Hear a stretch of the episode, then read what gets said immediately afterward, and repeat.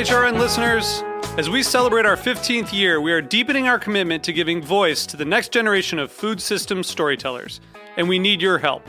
Our internship and fellowship programs help activate new possibilities for underrepresented and underestimated young people through experiential journalism, audio engineering, and production training. Through these unique programs, HRN helps food equity stewards build essential workforce readiness skills that expand their potential and foster economic mobility. Please consider supporting these critical programs. And with a minimum donation, you can be entered to win a dinner for two at an amazing restaurant in one of eight cities and tickets to a concert at a great venue in one of those cities. We have incredible partners across the country who have donated, as they also share our passion for helping to educate the next generation of food systems storytellers. Check out heritageradionetwork.org slash 15 to donate and enter to win today. That's heritageradionetwork.org slash 15 to donate and enter to win today. And make sure you donate before March 31st. Thank you. This episode is brought to you by Square. If you run a restaurant or business, Square has the tools to help you stay connected to customers, shift your business, and navigate this uniquely challenging time. Learn more at square.com slash go slash grape nation.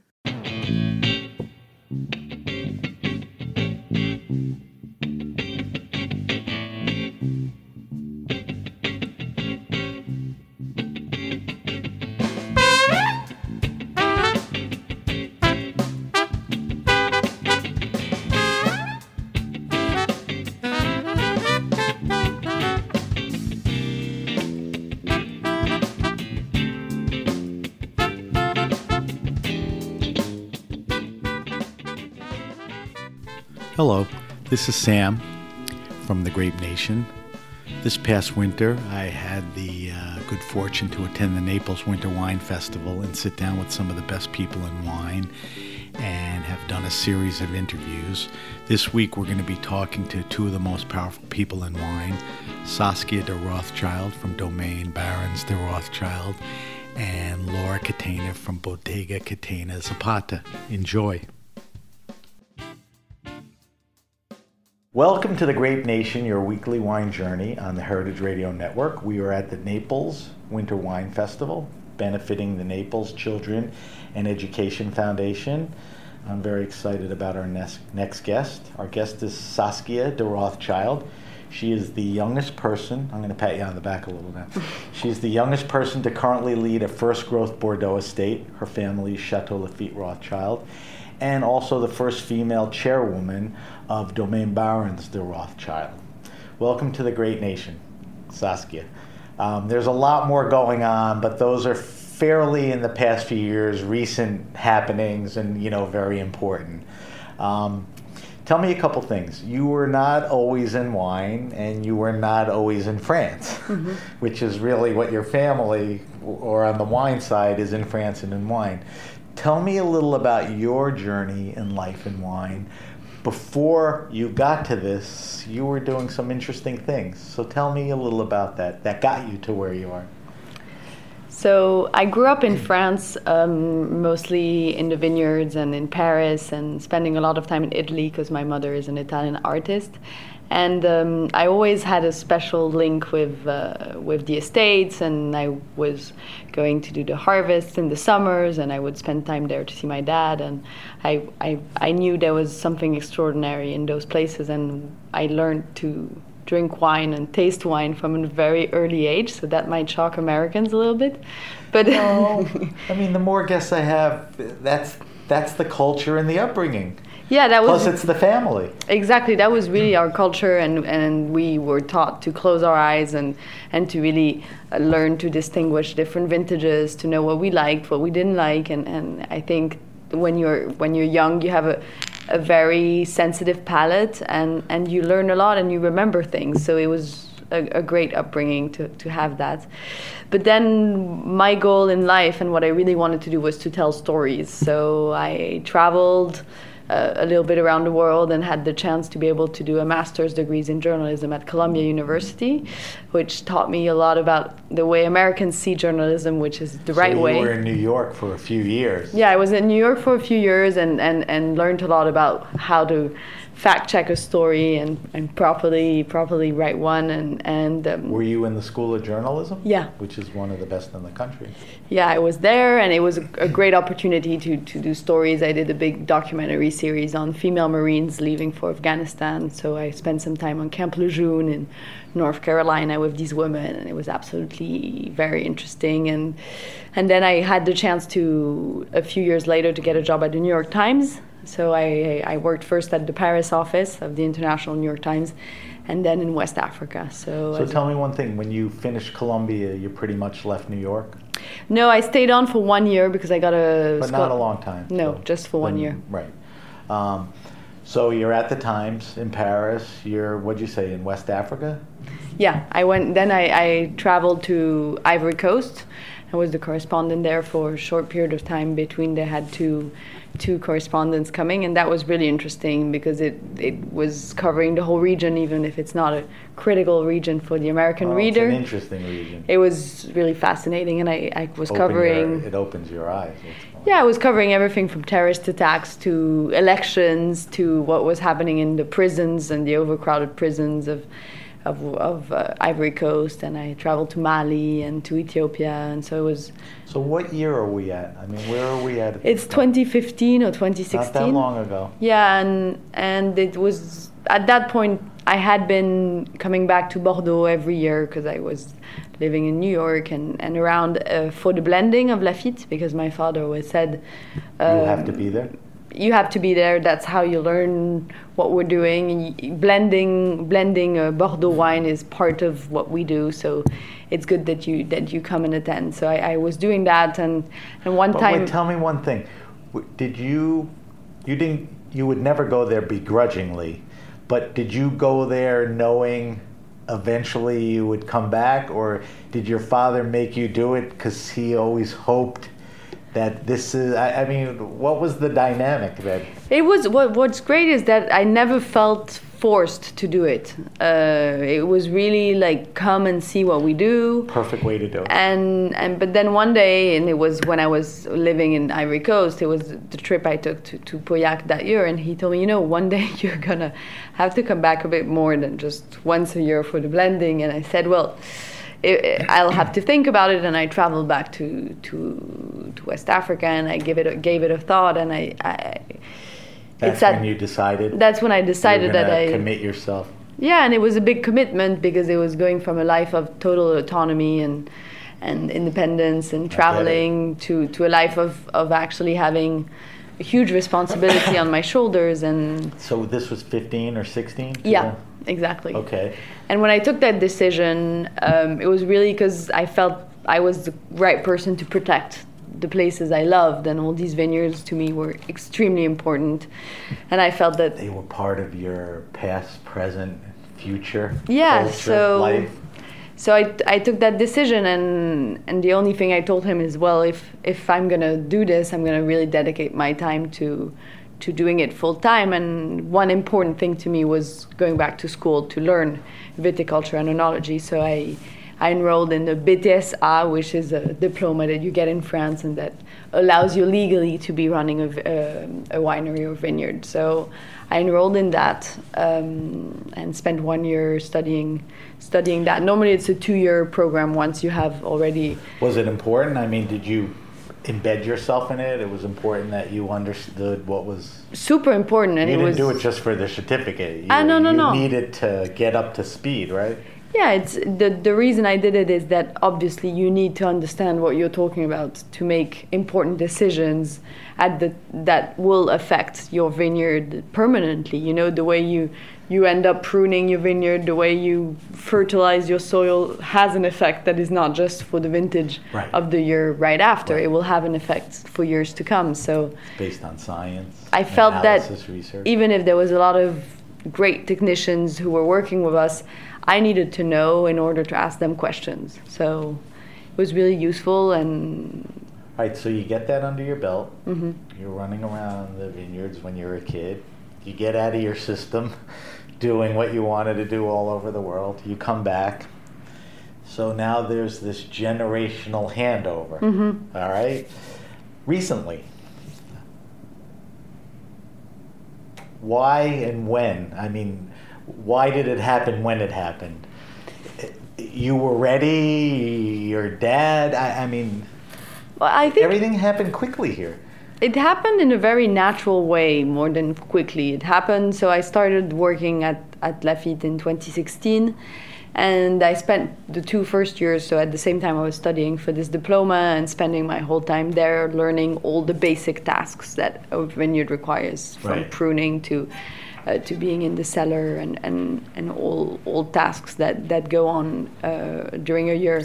And I spent one year doing that. I spent one year also traveling a lot to the different estates we had. It was a moment, a key All over the moment. world, right? Yeah, it was a key moment in the development of our Chinese estates. I really, really embraced that and, and helped my father uh, with, with all of that development. And I was going to ask you later about that, but we're on it. I mean, we know the Chinese market blew up for wine.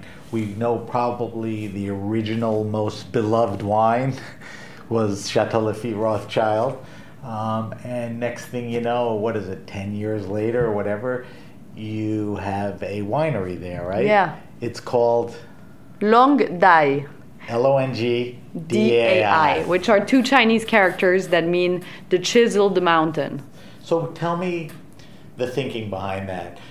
You could make as much wine as you can or you want to, and you could use China as a market to import, great market. And or you could open a winery there. Is it just because it's such an emerging market that likes wine you wanna I think the, the, the reasoning behind behind the behind actually going there was was really, um, as you said, Chateau Lafite was a was a very renowned brand there, and it was saying, look, we love your country, we know you love wine, and we want to be part of the story of Chinese viticulture.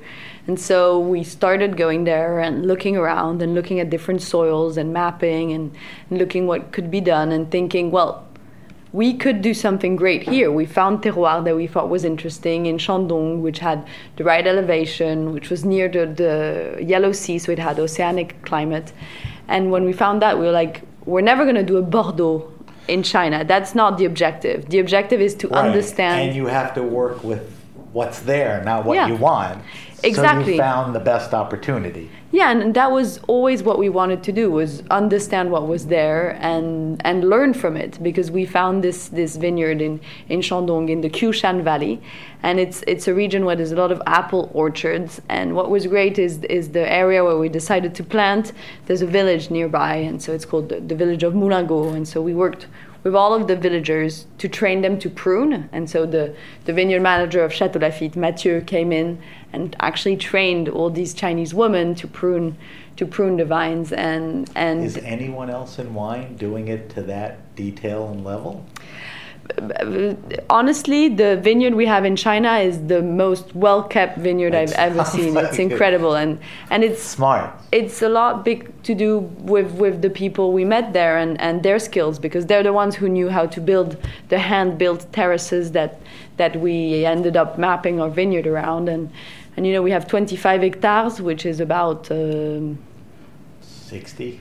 Yeah 58. 58 50, Yeah. uh, something like 50 acres so it's not a huge, Huge.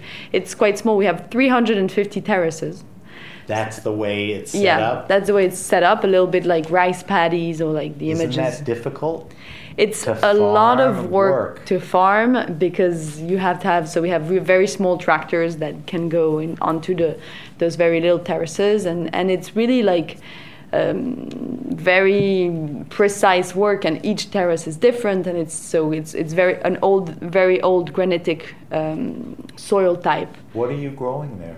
so cabernet sauvignon is our main grape And it, it acclimates well to climate, the soil. Absolutely, we were really, really proud and happy to see that it did well. We imported some of the clones that we, we knew worked well and that we had seen um, seen that would behave ri- right with the soils. And the two other grapes that we've had great success with are Marselan, which is a grape that the um, the Chinese actually really like, and they've a little bit made their own. Like the Argentinians have made Malbec their their Yeah. key grape. It's interesting. And so it's a it's a hybrid from the southeast of France, and so Marselan has good results, and Cabernet Franc, which is a grape that I personally love. I like it Um, straight up, and yeah. I like it blended.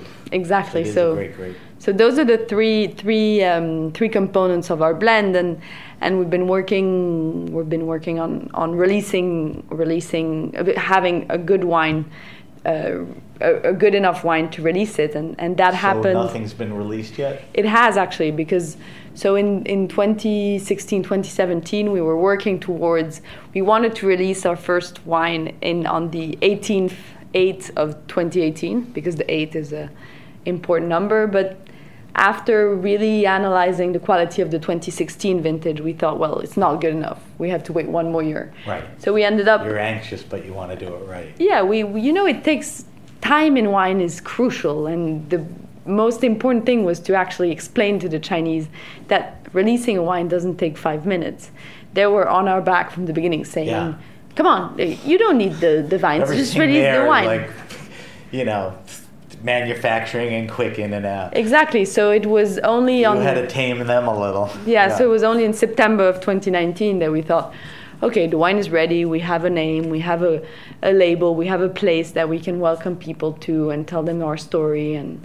And so that, that just happened, and it's been an extraordinary journey of learning, uh, learning a lot about a culture, learning a lot about how to distribute to this culture, and also starting a story with with people who know that they're gonna get better at knowing wine, and our wine is gonna get better because it's very young. You know, our vines are only eight or nine years old. Right. And some of them. What's are, old is new. I mean, yeah. your family goes so far back, and you have old vines, but you have such a new venture. Yeah. But with such a slant. Um, I'm curious, going backwards again. You come into the business um, what do you feel you bring to the business? I mean, it, were they looking for youth or fresh perspective, or did your dad just say, "I'm tired"? And, you know, you got to do. I, I, mean, I think it, it's on you now, and it, you have a different. I mean, you're young. You're a millennial. It's all a question of eras. So my, my great uncle Baron Elie, who took over right after the Second World War, um, you know, in, in 46, his era was really an era of reconstruction because Lafite had been seized by the Germans right. because we were a Jewish family. And so he basically took 30 years to reconstruct and, and actually have Lafite make money because at the time, you know, owning a winery was not something that. You look at the brand and you don't realize that part yeah. of history how difficult it was to everyone in exactly. every way. In the 70s, Lafite was losing money, so it's and and some members of my family were saying, well, we should sell it, you know, and so it's important to remember those times, uh, and it, it gives you a real humble attitude towards towards everything. And then my dad came in in 1975, and his his era was really the era of science and bringing in a chemical approach to protect the vines because you know in Bordeaux there's a lot of humidity, so it's a real issue of how do you yeah, make that sure. That was the time after the World War where that's how yeah. the vineyards were treated. And so, me, 40 years later, I, I come in, and I think my dad kind of felt that his era was the the challenges of this time he he understood of course but he wasn't the right person to conduct them. And what are those challenges? The absolute transparency that the digital world requires from us. So we have to be absolutely uh, impeccable and, and transparent on everything we do and sustainability and where so we're going. to sustainability and to talking about you know how your dad literally treated the vines you've shifted away from that? Yeah You're, it's you're moving more towards a sustainable natural approach absolutely and it was you you can't blame the what was happening in the 70s because it was no, everybody just, was doing it everybody was Burgundy doing it too. and that was just the yeah. movement so of course now we're in an approach that is uh, considering considering way more the way people were doing things of the in the last century, you know, and understanding the ecosystem and uprooting certain plots that never should have been planted. Right. And so, um, and and thinking in in in terms of uh, in terms of um, cover crops and and approaches to protect the vines in, in a natural way. So it's it's really. Do you want your kid running through a vineyard that's treated with pesticides? No. I, I agree with you. You probably don't. Right. so no, we're we're really on on the path of, of converting certain of our vineyards to organic farming and.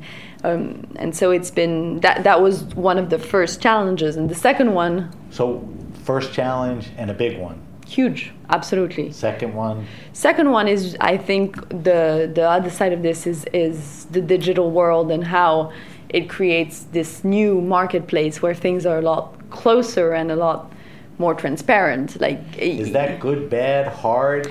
it's hard. Uh, it's hard because you have wine searcher and so you see the price of a wine online in two the, seconds. the immediacy, the availability. Yeah, and I think that's a real challenge to us is is to think about distribution and how do we know our customers better? How do we get closer to them? And we have a lot to learn from the American winemakers with their direct to consumer systems, where they have the chance to know exactly who will drink the bottle and how. So, I think that's also a, a real. But isn't isn't that changing? I mean, the market is shifting. Mm-hmm. I mean, Bordeaux and Bordeaux, to a lesser extent than Burgundy, has become expensive, Mhm. and the market has now shifted to millennials, Mhm. and they're not spending that kind of money. Well, the thing that I'm really trying to, to, to advocate, and, and that's what I tell my friends, is that eh, on- once you have your first big paycheck or once you become somebody, you can, of course, go and buy a Hermes bag, and There's nothing wrong with that. there's nothing wrong Everybody with that. Everybody wants to celebrate in their own way. But- whether it's a Hermes bag, champagne, or a bottle of yeah, but Evangelie, whatever. But to me, like buying the, a bottle of Chateau Lafite or of Chateau l'Evangile of the birth year of your first kid and keeping it until he's like 20 or 18 to drink it, it's the most extraordinary thing you can do. So I believe I believe that yes, what what the wines we're producing are expensive, but you know they're linked to such a special moment and such a Right. special experience. If you actually keep a We're- bottle, We're not poo-pooing expensive wines, Mm-hmm. and I think you eloquently stated why there's Yeah. always a place. Um, but you know, some wines are getting expensive, but there's a place for everything. Yeah, and, and we also sense. we also have wines that are less expensive, Right. like our Chilean estate, Los So let's Vascos. and- let's run through the properties quickly because I think people know the wines, but they don't necessarily know that it's you know part of the domain baron Mm-hmm. thing. So let's start in France. Flagship wine, Chateau Lafite. the Rothschild. Then we have Chateau Duhart-Milon, which is a fourth growth, which is Right. neighboring of Chateau Lafite, and the same teams work on both chateaux, and it's it's a, a That's D U H R T M I L O N. exactly Right. I want people to know. perfect. Then you cross the river to Chateau l'Evangile, Which, which, is, legendary too. Absolutely, which is where I learned uh, a lot about winemaking and did, did all of my internships as a kid. So it's a wonderful place, small estates, so 22 hectares, and uh, so it's it's in the heart of Pomerol, so where where the, the queen grape is Merlot, Merlot. and um, and so an absolute wonderful place, and and you should all drink Chateau l'Evangile, and then if you go a, a bit further to Sauternes, which is an area where we produce uh, licorice white wines, uh, we, we own an estate that's called Chateau Rieussec. R I E U S S E C. Exactly. How do you pronounce it? Rieussec. It's funny. My friends pronounce it Rushik. Ah. But we, I, I go by you.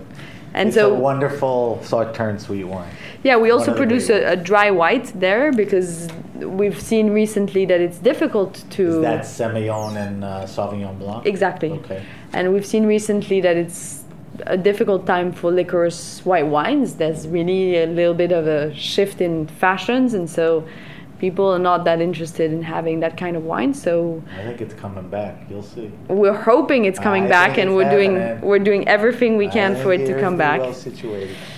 All right. So is that that's the Bordeaux? Yeah, and then we have a little estate near, not too far from Chateau Rieussec called Chateau Paradis Casseuil. That is a very good bargain for price, very qualitative uh, red Bordeaux, uh, little chateau. All your expertise and technique is applied to that. Exactly. Perfect. It's a 50 hectare vineyard that's very hilly and, and, and a beautiful, beautiful area of, uh, of uh, Bordeaux that's called Entre deux mers, which means between two seas. So uh, N T R E D E U X X M E E R S. M E S M E R S. R S Demers. Yeah. Okay. Entre deux mers. And then in People Bordeaux. hear this. I want them to. You know. I got to go out and try that. But what? Yeah. what you know. And then in it's Bordeaux. not your accent or anything. It's Okay. People just don't. You know. They don't know the names. And then in Bordeaux, we produce a range of of, um, of more accessible wines that are called Légende, légendaire. Right. And we have so uh, Pauillac, Médoc, um, Saint-Émilion, and the Bordeaux.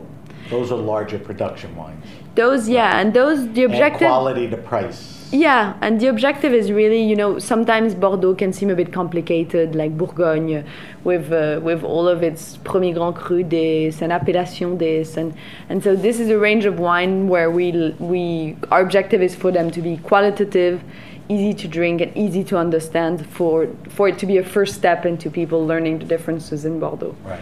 So that was important because, as you say, you know, we- we're not, we do make very expensive wines, but we also want to make approachable ones for people to go towards loving wines in Bordeaux.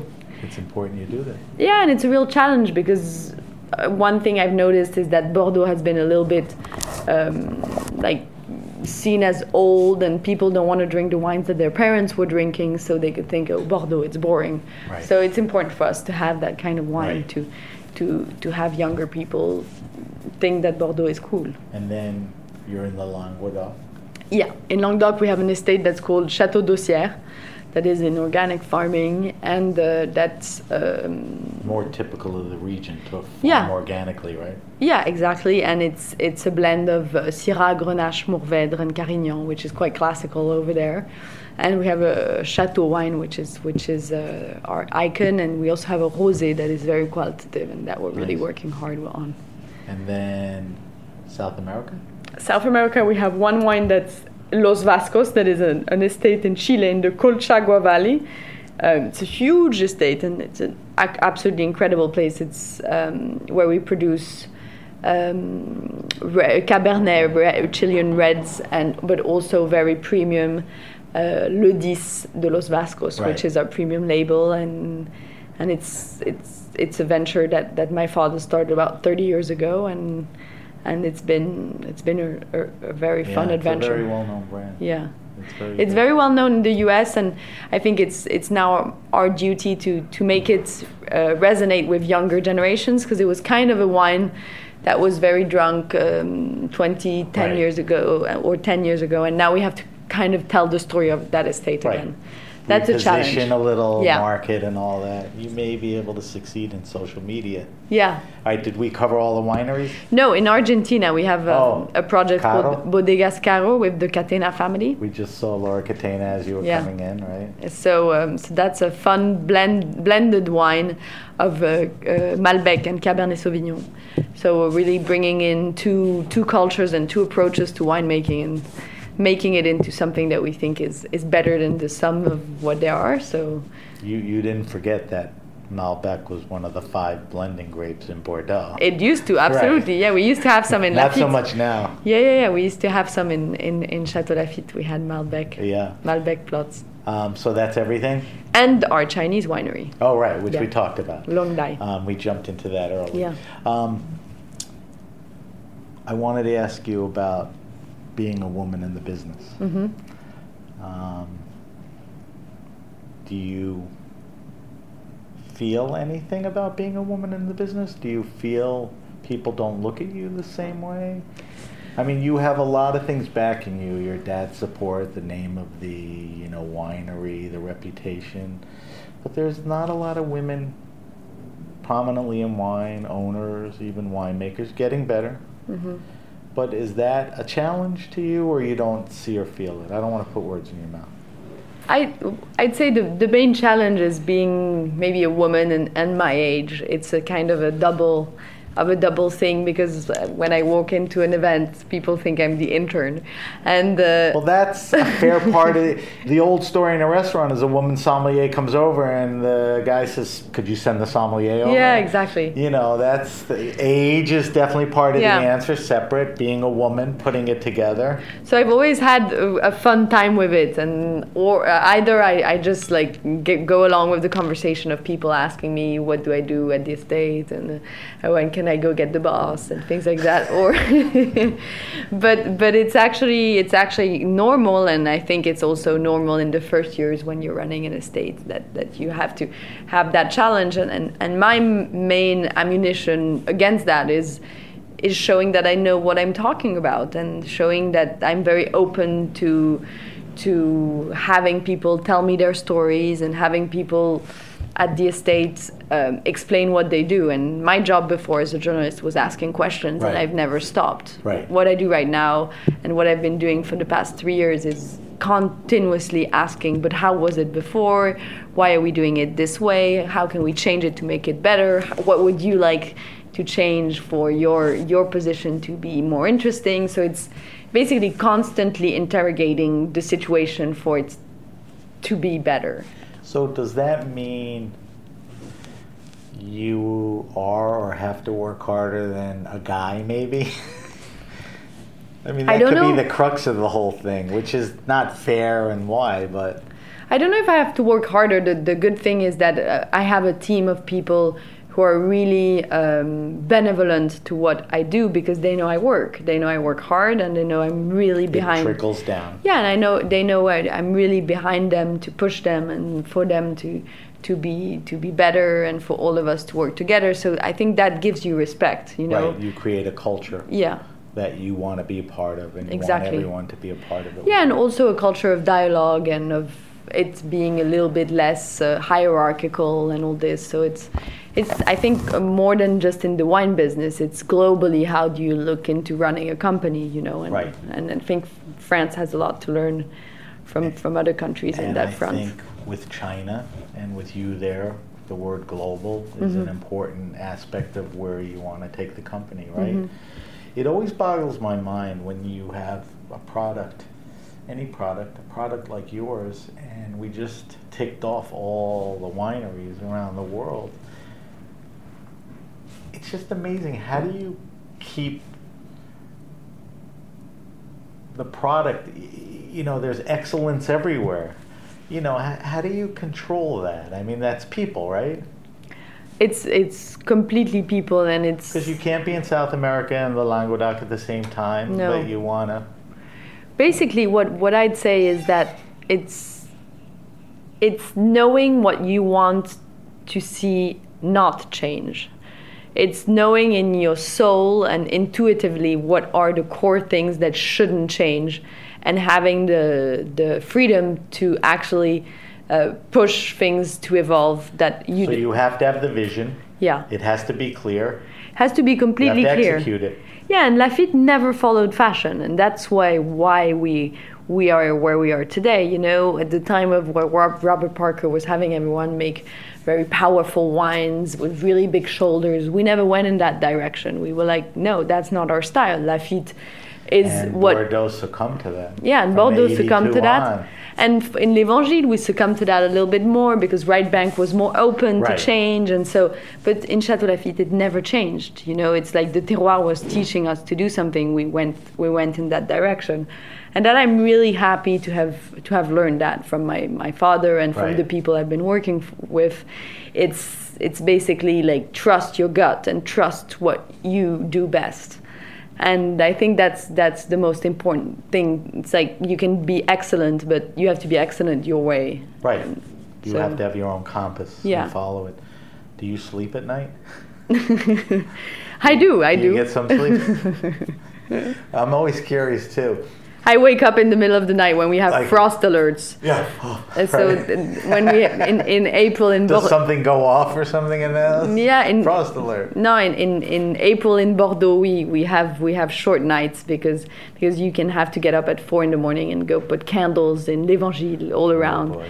uh, to make sure that, that our grapes don't frost. So sometimes we don't sleep. All right, I have to let you go. I also wanted to mention that at the Naples Winter Wine Festival, you are the honored vintner. Every year, the whole, you know, mass of all the wine people, they select one person, and you're it, and that's a, a nice thing to be and be part of. And I know you're down here for all good reasons. Um, before I let you go, when you're not drinking your own wines, what do you like to drink? Um, I love Loire whites. You do? Yeah. Chenin? Chenin, I think, is a really interesting Love grape. it. Um, I love um, what do I what do I love? I love um, Rhône Rhône wines. North or south? Do you like the Both. Grenache? You do. Both, So you both, like a. Saint Joseph as much as a Yeah, Chateau Rayas. Yeah, yeah, yeah. yeah. So I'm oh, those no. are all great wines. Yeah, yeah, yeah. no. Okay, give me one more. And what else? What have I been drinking I'm surprised recently? you didn't say champagne. I don't drink that much champagne. I love Burgundy wines, but um, You don't drink as much. I know my dad. I, every birthday and every Christmas, I ask my dad to give me six bottles of Burgundy. So that's how you're building your collection. So I have a little your cellar. dad's back. okay. So I have a little cellar of Burgundy wines. It's every year becoming a little bit bigger, and so I open key bottles on key occasions. So I love Burgundy, and, and, and so I'm I'm really You know, sensitive to what they has gone through some changes, Hmm. um, generational changes, sustainability, price, but Burgundy certainly has its, it's just structured so differently. I mean, that's another show. I got to let you go. I want to thank our guest, Saskia de Rothschild from Domain Baron de Roth, Barons of Rothschild. Um, we discussed all the different wines she makes, and they're fairly ubiquitous. So you can Google them or walk in somewhere and see them, you know. Um, but I want to thank you for coming in and spending some time with us. Um, and also thanks for coming down to the uh, wine festival and helping these guys raise a lot of money. And I hope if you'll answer my email to see you one day in France. For sure, for sure. All right. Thank you very much, Saskia. Thanks. Bye.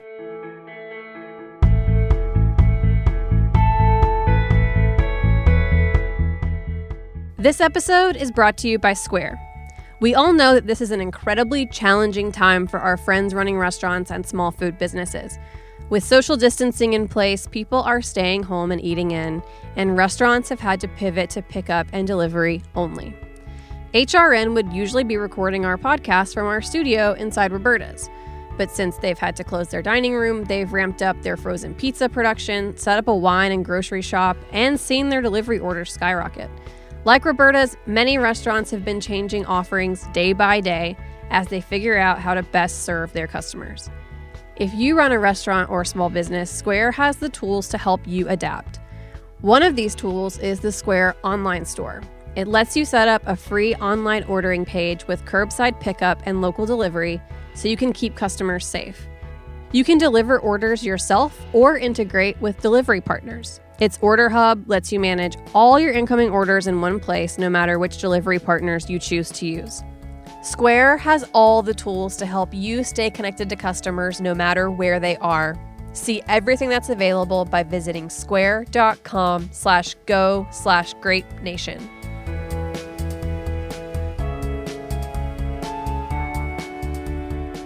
Welcome to the Grape Nation, your weekly wine journey on the Heritage Radio Network. We are at the Naples Winter Wine Festival, benefiting the Naples Children and Education Foundation. Our guest is fourth generation winemaker, Dr. Laura Catena. Welcome to the Grape Nation, Laura. Thank you, Sam. Um, just a sidebar. We are into we're going into our fourth year of the Grape Nation, and I wanted to point out that I think it was September of 2016. Laura Catena was the first guest ever on the Grape Nation. Now, Yay! you certainly, I've evolved. You just continue to, you know, be great. So it's it's great to sit down with you again. All right, so I was invited back to the uh, festival, and it's a great charity, and they bring great winemakers down. And when I found out you were here again, know, I made sure we got together. Um, and part of that is I don't even know if we can cover everything. There's a lot going on um, with you, and you can help me slot it or you know how you want to break down. I want to talk about the book. I want to talk about your play.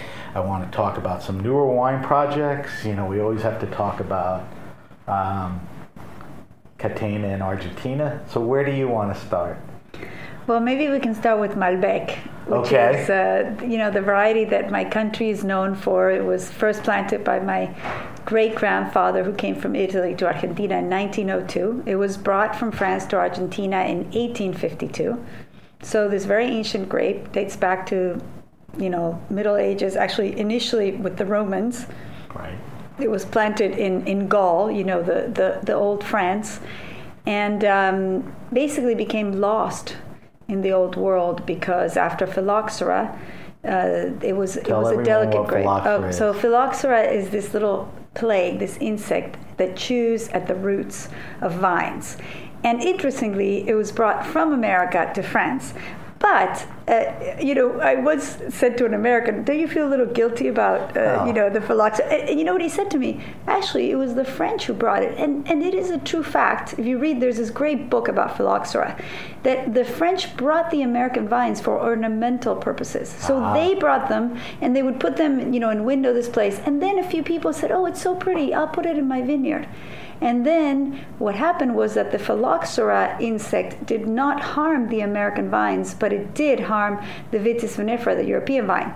But you know, nobody knew that this was going to happen. Right. And um, well, the, the end of the story is that basically all the vineyards in Europe are destroyed, and then this uh, this American from Missouri, this entomologist, comes up with the idea of grafting American rootstock with Vitis vinifera, so that we can still have our Cabernet Sauvignon and Merlot, And it's but with the right, but the roots are from an American vine, which is resistant to phylloxera, and that's how basically viticulture is saved in the world. Uh, interestingly, though, in Argentina, we have a little phylloxera, but it doesn't propagate. So it's not a big problem for us, but it is a, a problem in Europe, in most countries. Is that um, climate and environment driven? You know, So, moisture or, so- or not necessarily? So there, there's a lot of theories. So in Argentina, it's quite dry. In Mendoza, in the wine country by the Andes, and also we have these very well drained soils with a decent amount of sand. We also have limestone and and uh, gravel and all kinds of things. But generally, with a dry weather and some sand in your soils, the, the phylloxera does not propagate as much. However, we do have phylloxera, uh, and there's other parts. There's parts of Australia where the phylloxera does not propagate. Right. But most of the vineyards in the world right now are planted on American rootstocks. In Argentina, only 5% of vineyards are planted on American Wow. rootstocks. Yeah. So, anyhow, Is the st- that as low as anywhere? Um, Pretty much. I, I think, I mean, Chile is also highly but ungrafted, that's but Chile ha- has uh, know. probably more grafted vines than Argentina does. Okay. Uh, but so continuing on the story of Malbec, it comes to Argentina. It is basically lost in Europe because it was very sensitive to cold, and they had this little ice age, so they didn't replant it, even if it was, you know, just as important as Cabernet Sauvignon in the Medoc and Bordeaux, where the famous, you know, the Grand Crus come from. But it comes to Argentina. Somehow it does well. I think there's something about the soils, the sunlight, the mountain climate, and Argentina embraces it but it doesn't see the rest of the world for a long time because we Wh- have which you have a big hand in. But I'm curious Yeah. about something. Yeah. When it was brought to Argentina, and I don't think you explained this, why why Malbec? Why didn't they bring, you know, Cab Sauv or, you know, Petit France? I mean, Yeah, well, why I- was it singularly? Yeah, well, no, no, no. If, if one country is associated Yeah. singularly with a grape, it's Mal- wh- wh- why Malbec? So actually, the uh, the viticulturalist, who was a Frenchman hired by the Argentine government, the one who brought all the cuttings from Europe, because we had been making wine in Argentina since the 16th century, from varieties like criollas and similar to the mission grape, torrontés. Which actually is seeing a revival right now. We can we can talk about that later. But basically, these these classic, um, you know, French and some Italian varieties were brought in the middle of the 19th century by this French viticulturalist. And actually, he brought Cabernet Sauvignon, he brought Malbec, he brought Sangiovese. I mean, a lot of different cuttings were brought. Nobody really knows why Malbec was planted more than everything else. And I have two theories. The first theory is that Malbec was the most important variety in the Medoc. And Argentina at that time was going through a sort of French love affair. And they were actually importing to Argentina a lot of Bordeaux wine. So I think that they were sense. saying, hey, this is the most important grape in France. It has the we status. wanna- We want the best grape, so let's plant that. Um, my other theory is that it also did better than other varieties. And the truth is, in Argentina, you can plant a lot of varieties and they'll make great, you know, good, good, good wine, great wine. Malbec makes exceptional wine in many different places in Argentina. So I think there is what we call a terroir match. You know, when the soil and the climate actually match the variety. You know, like it's like the immigrant that found its home Right. in the new world. Right. I think it is one of those stories. So so I think it's it's a two pronged answer to why Malbec. I, I think you're right, and you know they both sound very logical. Um, so, and if you fast forward, I mean, I think, and this is a compliment, straight up.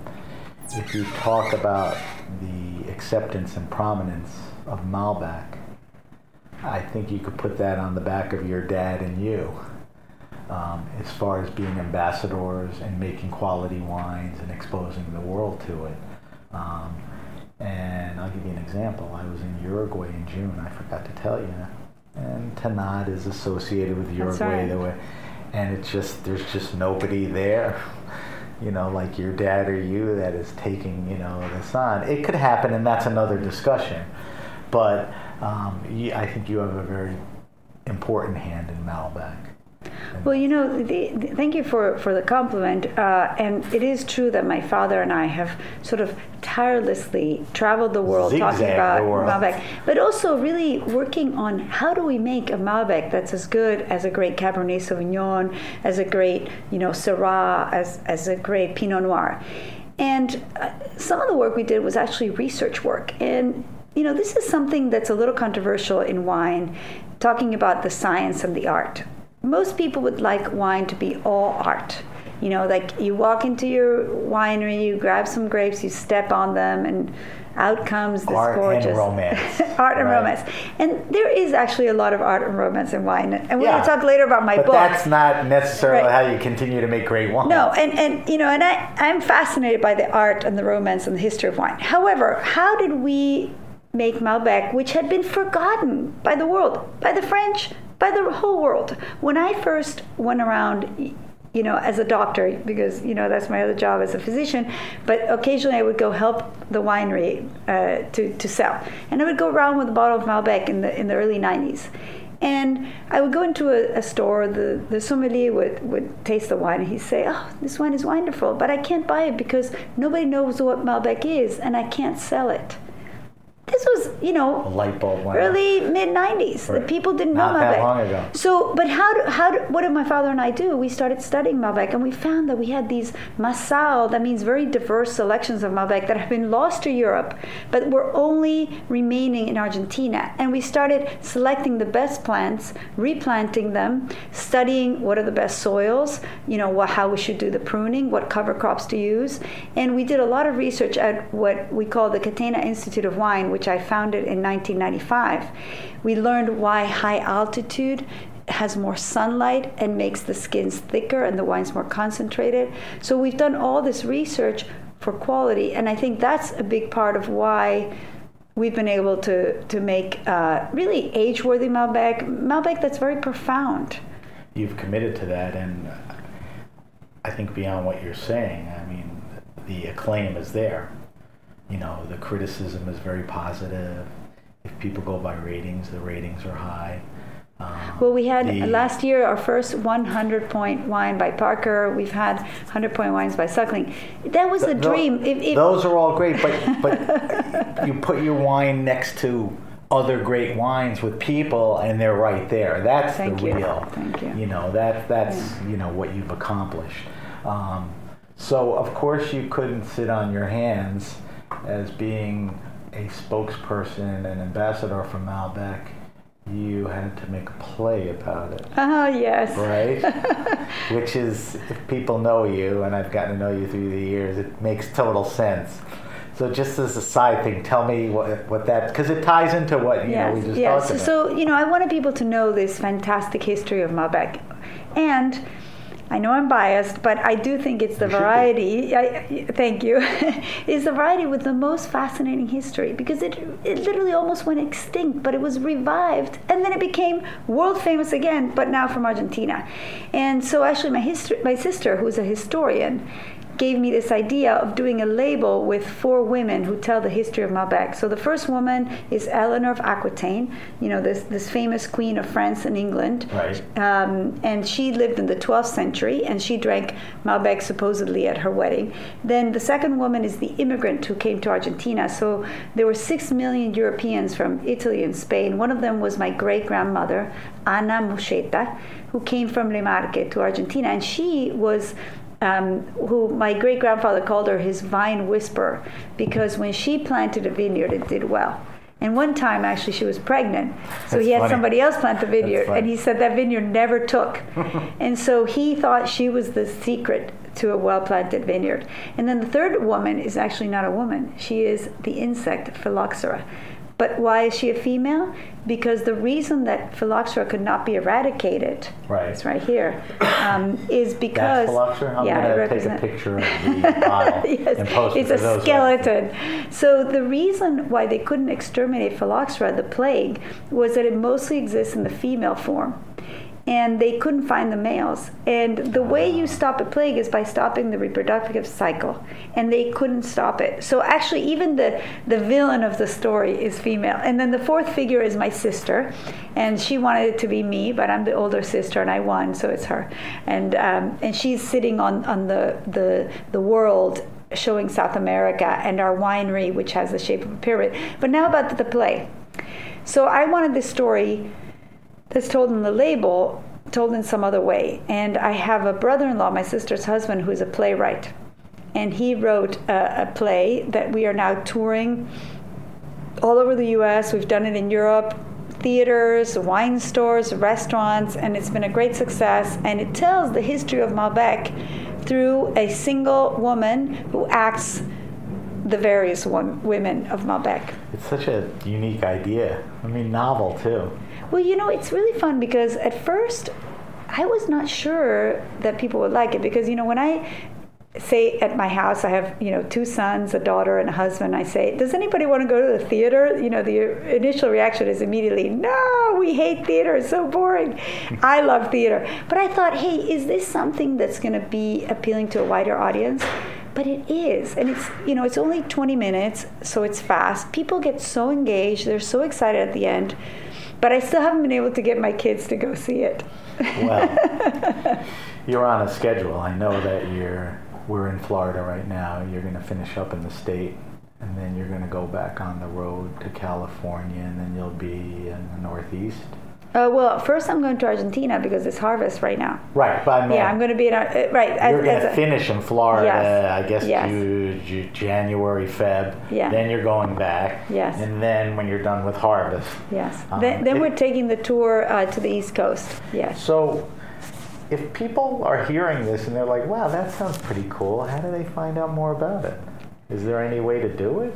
Well, we are posting on our Instagram account, on our Okay, so Facebook. let's tell people what the Instagram yeah. account is. So the for Catena, it's uh, at uh, catenawines.com, and that's C A T E N A. Do you So know what Catena means in Italian, Sam? Um, I should know by now, and, And in Latin, most people for I tell them and then they forget. I think I knew this and I forgot to tell me. So it means chain. And I I, always know. think of it as the chain of mountains. know that. Yeah. So actually, most people that sell our wine don't know this uh, because they actually think it's a Spanish word. They, they want to put the little thing on the Typically, end. Yeah, but if it's you actually go back Italian. to the history, there's a lot of immigration to Argentina, Italians, Germans, Yes, the whole thing. Um, so if you're interested, I think it would be fun to follow Catena Wines and Laura anyway, so you'll you'll be able to find out about that. Um, when we sat down, I said we have a lot to talk about. Um, you framed Malbec so eloquently, um, and you featured it in a play, and besides being a doctor and raising kids and making a wine, you wrote a book. That's right. So And it's an interesting, but I just got it. And if you love wine, it kind of hits everything you like about it. So answer the sort of typical mandatory questions. When did you write it? Why did you write it? And let's talk about what it is.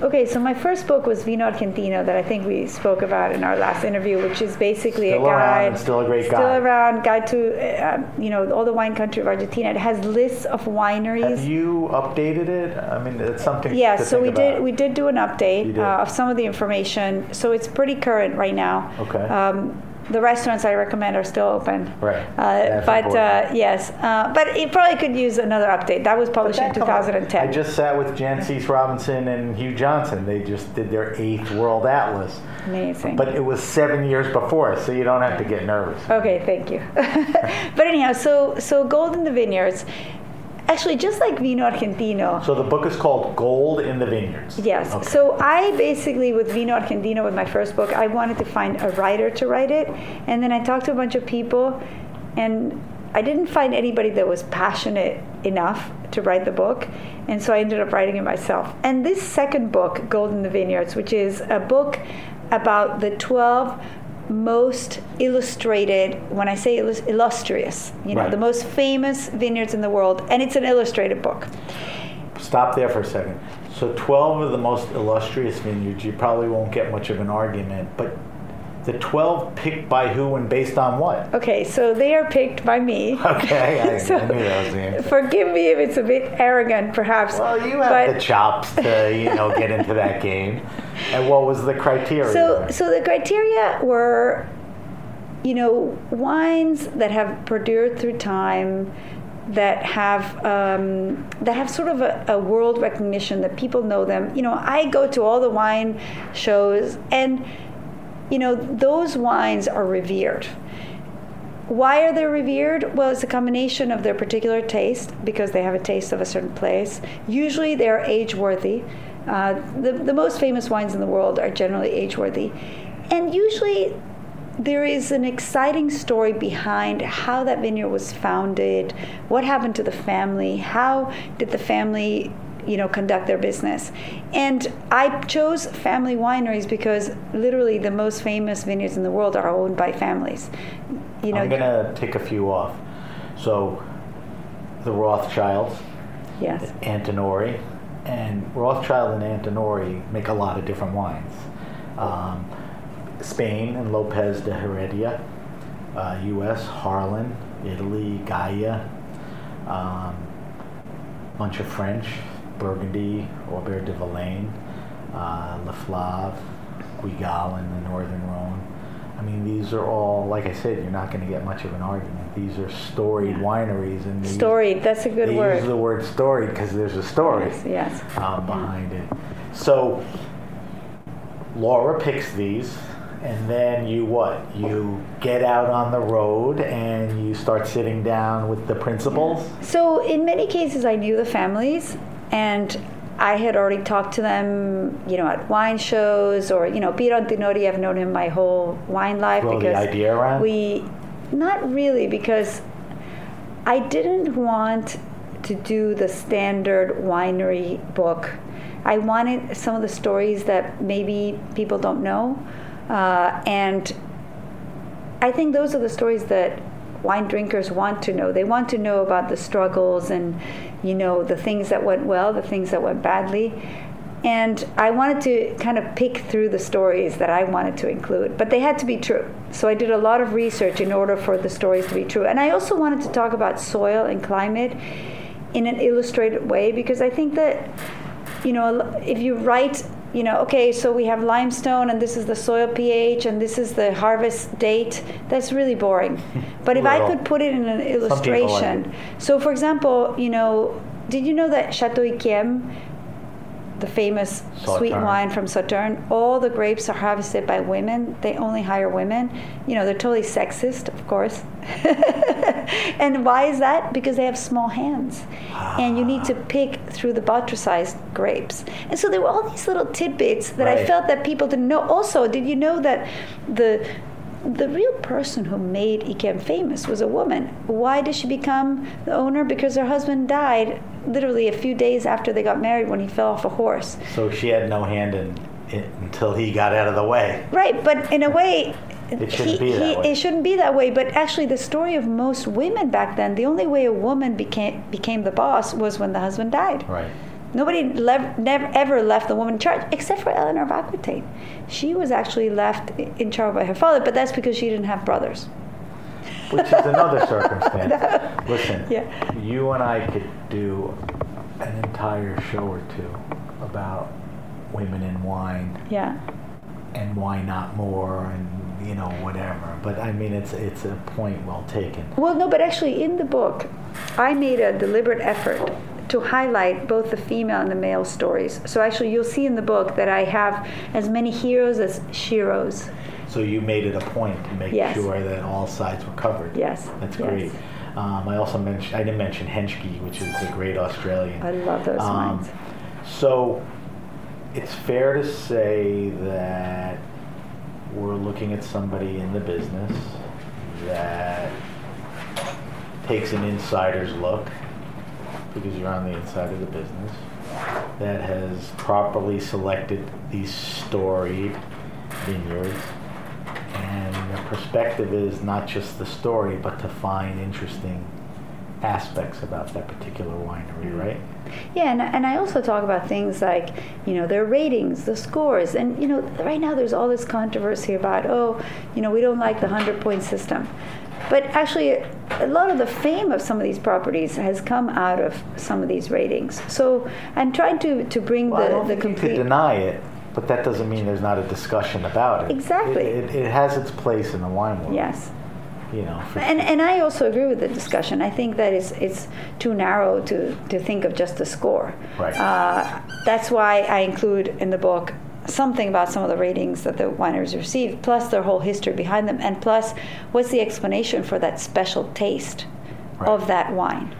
that's that's really the the reality of it. Um, did you have to narrow it down to a dozen? Were there a handful of wineries more that you could have gone on and on with the book, or how did you get to the final selection process? Well, I think I could have probably done twice as many easily. Um, But with the same gravity and quality and all of that? I think twice as many I could have Okay. um, easily. Maybe 10 times more, that would have been harder. yeah. But, you know, I always think of Paris and the Eiffel Tower. If you talk to anybody in the world, you say, Paris, what's your first thought? Eiffel Tower. So, what are the Eiffel Tower equivalents of good. these regions? Good way to. And uh, you know, for example, for Bordeaux, it's Lafite. For Burgundy, it's Romanée-Conti. So yes, there's many other famous properties that people in the wine world know about. But what's the Eiffel Tower? And and that's kind of what I was looking for. I I think you, uh, I think you nailed it.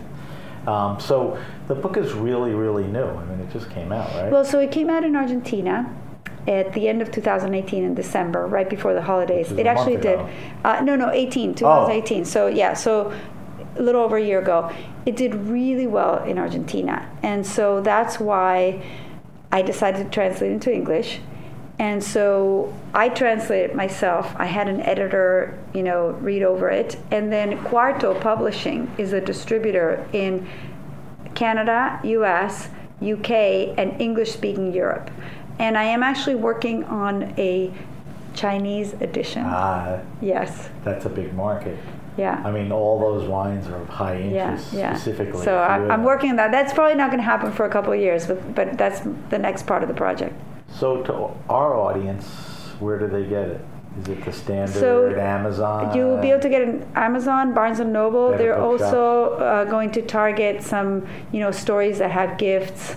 Uh, hopefully, some wine stores will sell the books. Uh, although every time I go to a wine store and I say, "Are you interested in books?" people look at me funny, like, "No, people just want to buy Well, wine."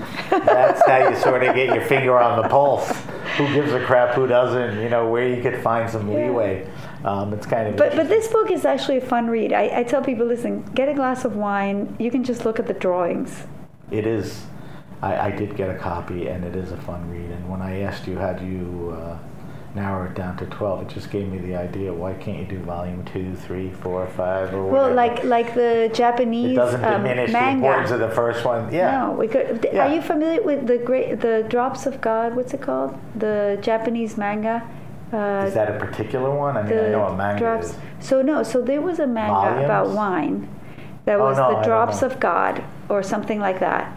And it is very well known in Japan and Asia. In China, they read it as well. And it is the best writing about wine there is. Sam, you've got to read Really? this. Yeah, you, you can find it in, in English and in Tell French. everyone again what it's called. Well, I'm not 100% sure, it's but it's Drops the, of Wine. the Drops of God. Drops of God. The Drops of God. But basically, look up Japanese manga about Wine. wine. and you'll see it. And it's it's beautiful writing. It's it's about a competition between two psalms for one of their father's cellar, and they basically go on these journeys. Uh, trying to decipher what a certain wine is, a secret wine. And it is fascinating. There's love stories, there's scandal. It's very cool. amazing. Yes. I think most people probably have not seen it. Um, continuing on, I notice that, listen, you make a lot of wine, um, but you're working on two newer projects. You're kind of shepherding these projects. You want to talk about them? One is something that's been around Domaine Nico, but you're doing something specific with it. And the other one, pronounce it for me again, La. La Marchigiana, All right, let's start with that. That is a natural wine. all right, so here's two questions, and we'll answer the, the second one another time. Why are you making a natural wine? And I guess at some point you can convince me that all your other wines have a slant or an eye towards sustainability and the Yes. land being important and all of that. But let's talk about this project.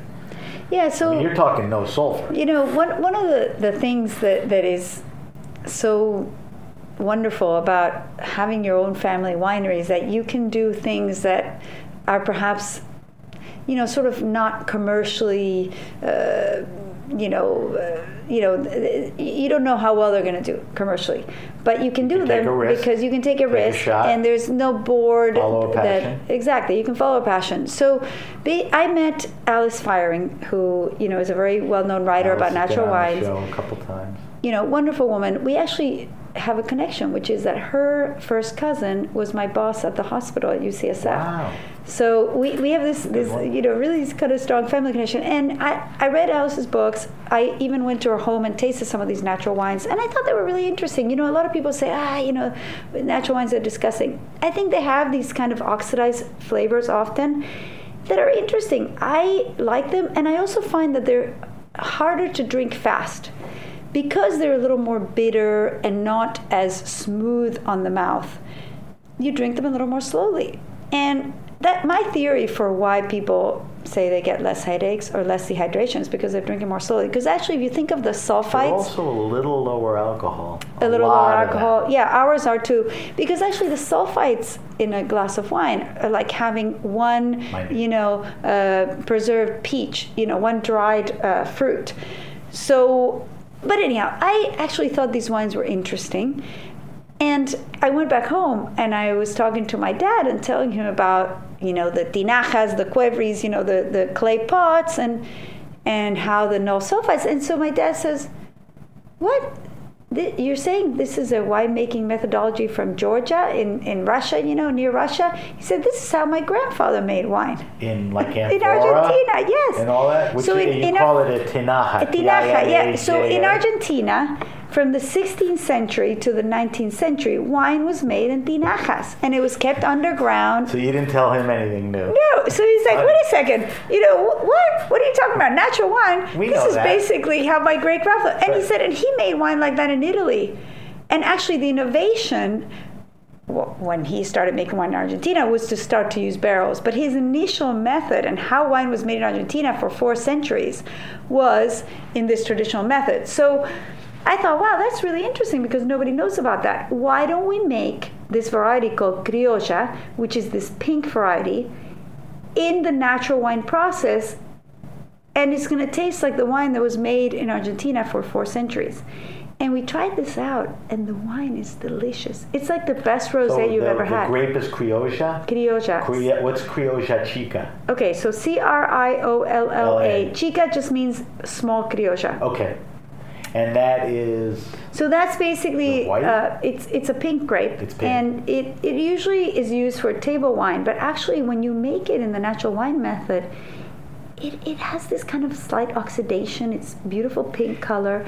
It's very light but high acid. Good profile for natural. And, and you know, like that little herbalness that, that we like about Sauvignon Blanc, it's got that too.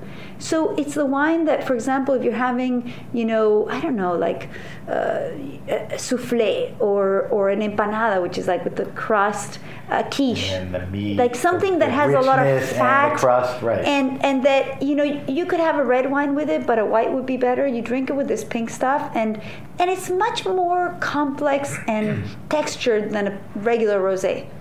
You know it's it's it's really interesting. So we've made that variety. We've also made a bonarda chardonnay. We're, we're trialing with malbec but it's it's a fun project and it's called la marchigiana because la marchigiana which means woman from le Marche was one of my great grandfather's original brands because he was from Le Marche. Ah, so, so and it has the same original drawing that he used on his barrels that he used to sell wine That's, in, in the early 20th century. that's the good news. I guess Yeah. the bad news is you're not making a lot, and it's not No, that easy to get. it's- Your, what are our future plans for that? Well, you know, right now we're making it in tinajas. Um, we can make the wine also in stainless steels. We need to get more tinajas. We have gotten more tinajas. Not sure. And and you know, actually, one of the issues is can we sell this wine? So the rosé, the criolla, every person I've tasted on this wine goes crazy. They say, "I love this wine. Is Give me a there? case."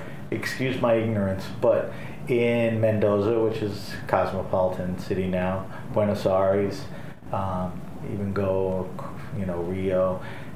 Is there a natural wine following or uprising like there is in the No, states? it's Okay. very early. It's so there, early there's a few places. It's very early. People Okay. don't understand the so wines. you're ahead of the curve on. Yeah, and people might think there's a flaw in the wine, which you know, if you're used to That's traditional wine, arguments. yeah. But but I actually think the wines are interesting. So if we can do well with this wine and sell it, we would basically save a whole region of Mendoza. And remember we we were talking earlier, and I was telling you I think I'm making a bigger impact in the world as a winemaker than as a physician. So this, This whole one of the area in the east of Mendoza is very poor because everybody moved to the Uco Valley to the cooler climate, Mm-hmm. and this whole traditional area has been sort of abandoned. There's these beautiful old vine abandoned vineyards. If we can make something interesting with the criolla, with this natural wine style, which we've already shown that we can do it in a small scale, but maybe we can make more. It would actually change the lives of thousands and thousands of people. So the prospects are good and for good. I, I hope. I hope so. Sounds interesting. um, and then one of you name all your wines after your kids. Um, you're starting to focus on making a little more Pinot Noir, right? yes. You found out that it's not a bad place to grow Pinot Noir. So you know why So Pinot Noir? Domaine Nico. Yes.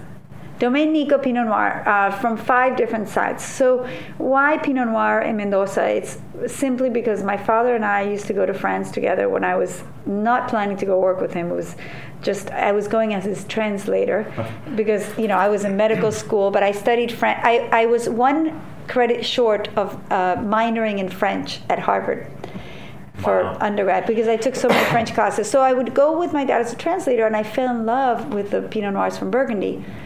And then when my father was starting his whole high quality, you know, let's make Argentine wines that can stand with the best of the world, I said, why not Pinot Noir? And so we brought some of the best clones of Pinot Noir from France to Mendoza in the early 90s.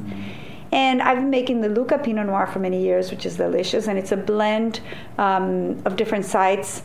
Uh, that's what it was for several years. And then now it's coming from one place in Gualtallary. We also sell other Pinot Noirs in Argentina under other uh, labels.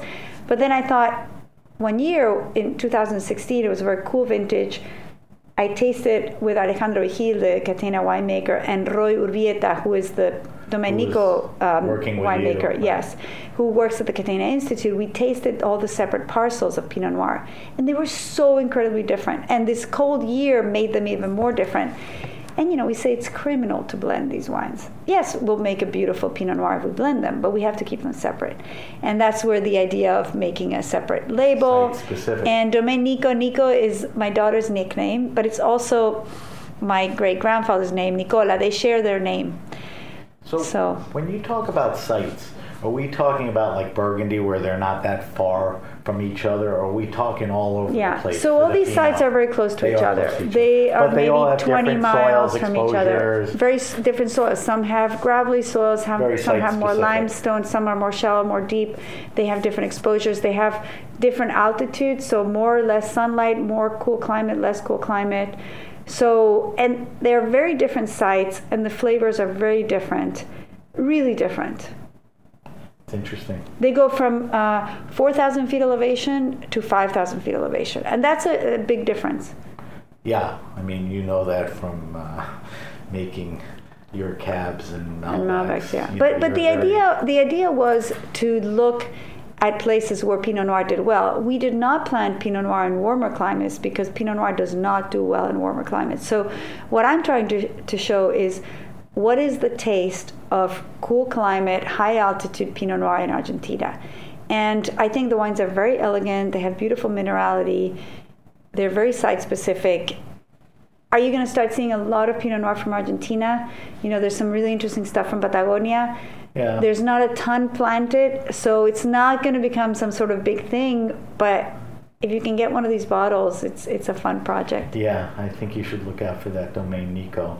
And it's nice to see you uh, concentrating on that. Um, Laura, we have to wrap up. Um, I guess I can't let you leave without asking how things are at Bodega Catena Zapata and hoping your parents are well. Yes, my father just turned 80 this year. Wow, He's big. still very involved with the winery. My mom, you know, she runs a software company, and Busy she's people. they're busy. Um, their That's priority. where you got all your values from. In case Hard you don't work. know, Laura is also a doctor, a medical doctor, and has been spending a good chunk of her time when it's not harvest in Northern California as an emergency room physician and other things. So I think the apple doesn't fall far from the tree. Yeah, but their priority right now is the grandkids. They have eight grandkids, and that's their priority. And I'm very happy to work really hard so that they can have time to spend with their grandkids. That's the best. It's all about. They family. deserve it. And listen, I've been down there, and my son has been down there, and I've seen pictures. It's just a beautiful thing when the whole family's together. When Yes. the kids are running around, there's a lot of musicians in the family. Yes, People yes. are playing in the yards. Yeah. It's a nice thing. Well, listen, it's always great to see you. I'm glad that we got to sit down and spend time here, and you know, it was fun um, spending other time with you here. Um, and I wish you well with all these projects. And I hope to see you soon. And I want to thank Laura Catena um, from, what I was going to say from Bodega Catena Zapata, but there's so many other things which we talked about. Um, I'm Sam Benrubi, and you've been listening to the Grape Nation on the Heritage Radio Network.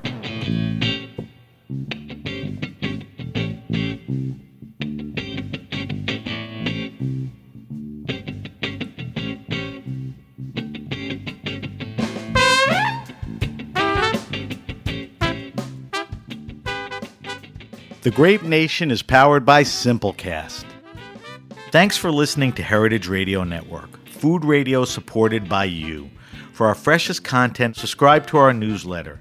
Enter your email at the bottom of our website, heritageradionetwork.org. Connect with us on Instagram and Twitter at heritage underscore radio. You can also find us at facebook.com slash heritage radio network. Heritage Radio Network is a nonprofit organization driving conversations to make the world a better, fairer, more delicious place. And we couldn't do it without support from listeners like you. Want to be part of the food world's most innovative community? Subscribe to the shows you like, tell your friends, and please join the HRN family by becoming a member. Just click on the beating heart at the top right of our homepage. And thanks for listening.